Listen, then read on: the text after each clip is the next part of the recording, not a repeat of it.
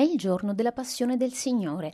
Domina il silenzio fra i circa 3500 fedeli radunati nella Basilica di San Pietro, mentre il Papa incede lentamente verso l'altare della confessione. Francesco prende poi posto di fronte alla statua di San Pietro e ha inizio la liturgia della parola. Le pagine del Vangelo di Giovanni raccontano l'arresto di Gesù e tutti gli eventi che seguono fino alla morte sulla croce e alla sepoltura. Ma è sul colloquio compilato che si sofferma il cardinale Raniero Cantalamessa, predicatore della casa Casa Pontificia, al quale è affidata l'omelia del venerdì santo. Cos'è la verità? aveva chiesto il governatore della Giudea a Gesù che gli aveva rivelato di essere venuto nel mondo per dare testimonianza alla verità.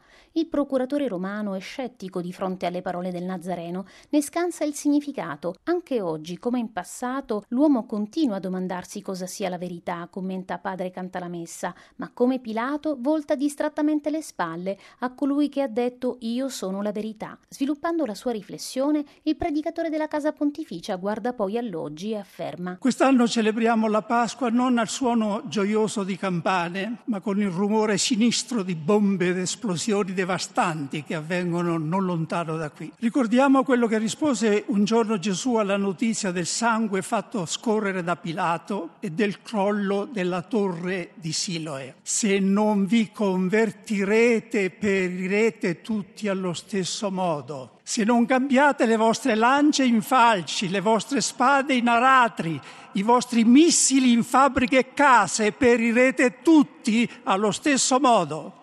E ancora, riguardo agli ultimi eventi di cronaca, il porporato avverte che gli assetti del mondo possono cambiare da un giorno all'altro, che tutto passa, tutto invecchia e aggiunge. C'è un solo modo di sottrarsi alla corrente del tempo che trascina tutto dietro di sé, passare a ciò che non passa, mettere i piedi sulla terraferma. Pasqua significa passaggio. Facciamo tutti quest'anno una vera Pasqua, venerabili padri, fratelli e sorelle. Passiamo a colui che non passa. Passiamo ora con il cuore, prima di passare anche con il corpo. Padre Cantalamessa osserva che negli odierni dibattiti su religione e scienza, su fede e ateismo, non viene mai fatto il nome di Gesù, come se nel mondo non fosse mai esistito. Ne consegue che la parola Dio diventa un contenitore vuoto che ognuno può riempire a proprio piacimento. E Gesù, la verità che si è fatta carne, viene lasciato fuori dal discorso su Dio, perché toglie all'orgoglio umano ogni pretesto per decidere lui che cos'è Dio.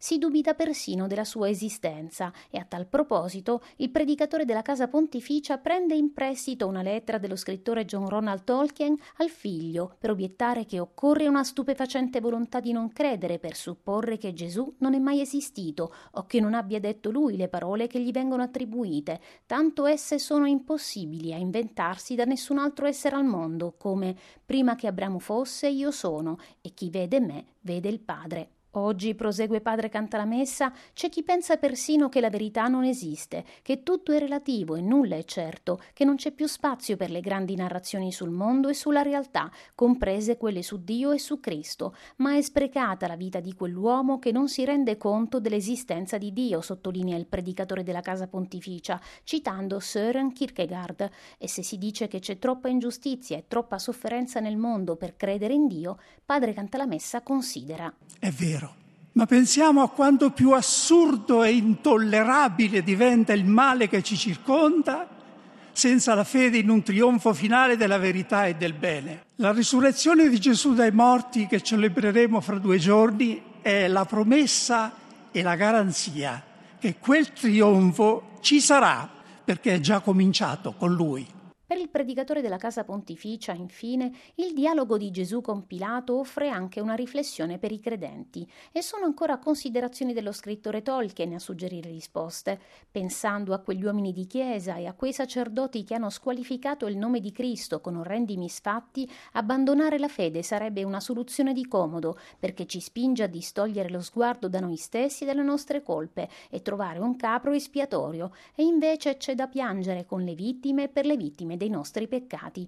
La liturgia della Passione prosegue con la preghiera universale, fra le intenzioni proclamate da un diacono cantore, quella per la Chiesa, perché il Signore le conceda unità e pace e la protegga su tutta la terra, per l'unità dei cristiani, per coloro che sono chiamati a governare la comunità civile, perché Dio illumini la loro mente e il loro cuore a cercare il bene comune nella vera libertà e nella vera pace, e ancora per i popoli dilaniati dalle atrocità delle guerre affinché le loro lacrime e il sangue delle vittime non siano sparsi in vano, ma affrettino un'era di pace che scaturisce dalle piaghe gloriose di Gesù Cristo e infine per quanti sono nella prova. Nell'intenso ricordo della morte di Gesù segue il momento dell'ostensione della croce. Il crocifisso, dopo aver percorso la navata centrale sostando per tre volte, viene consegnato al Papa che si sofferma in adorazione. La croce viene quindi portata all'altare perché tutti la adorino a loro volta. Poi è il momento della comunione, senza la consacrazione dell'Eucaristia, perché è giorno in cui nessuna messa viene celebrata. Cristo muore, ma i fedeli in preghiera attendono di commemorare la Pasqua.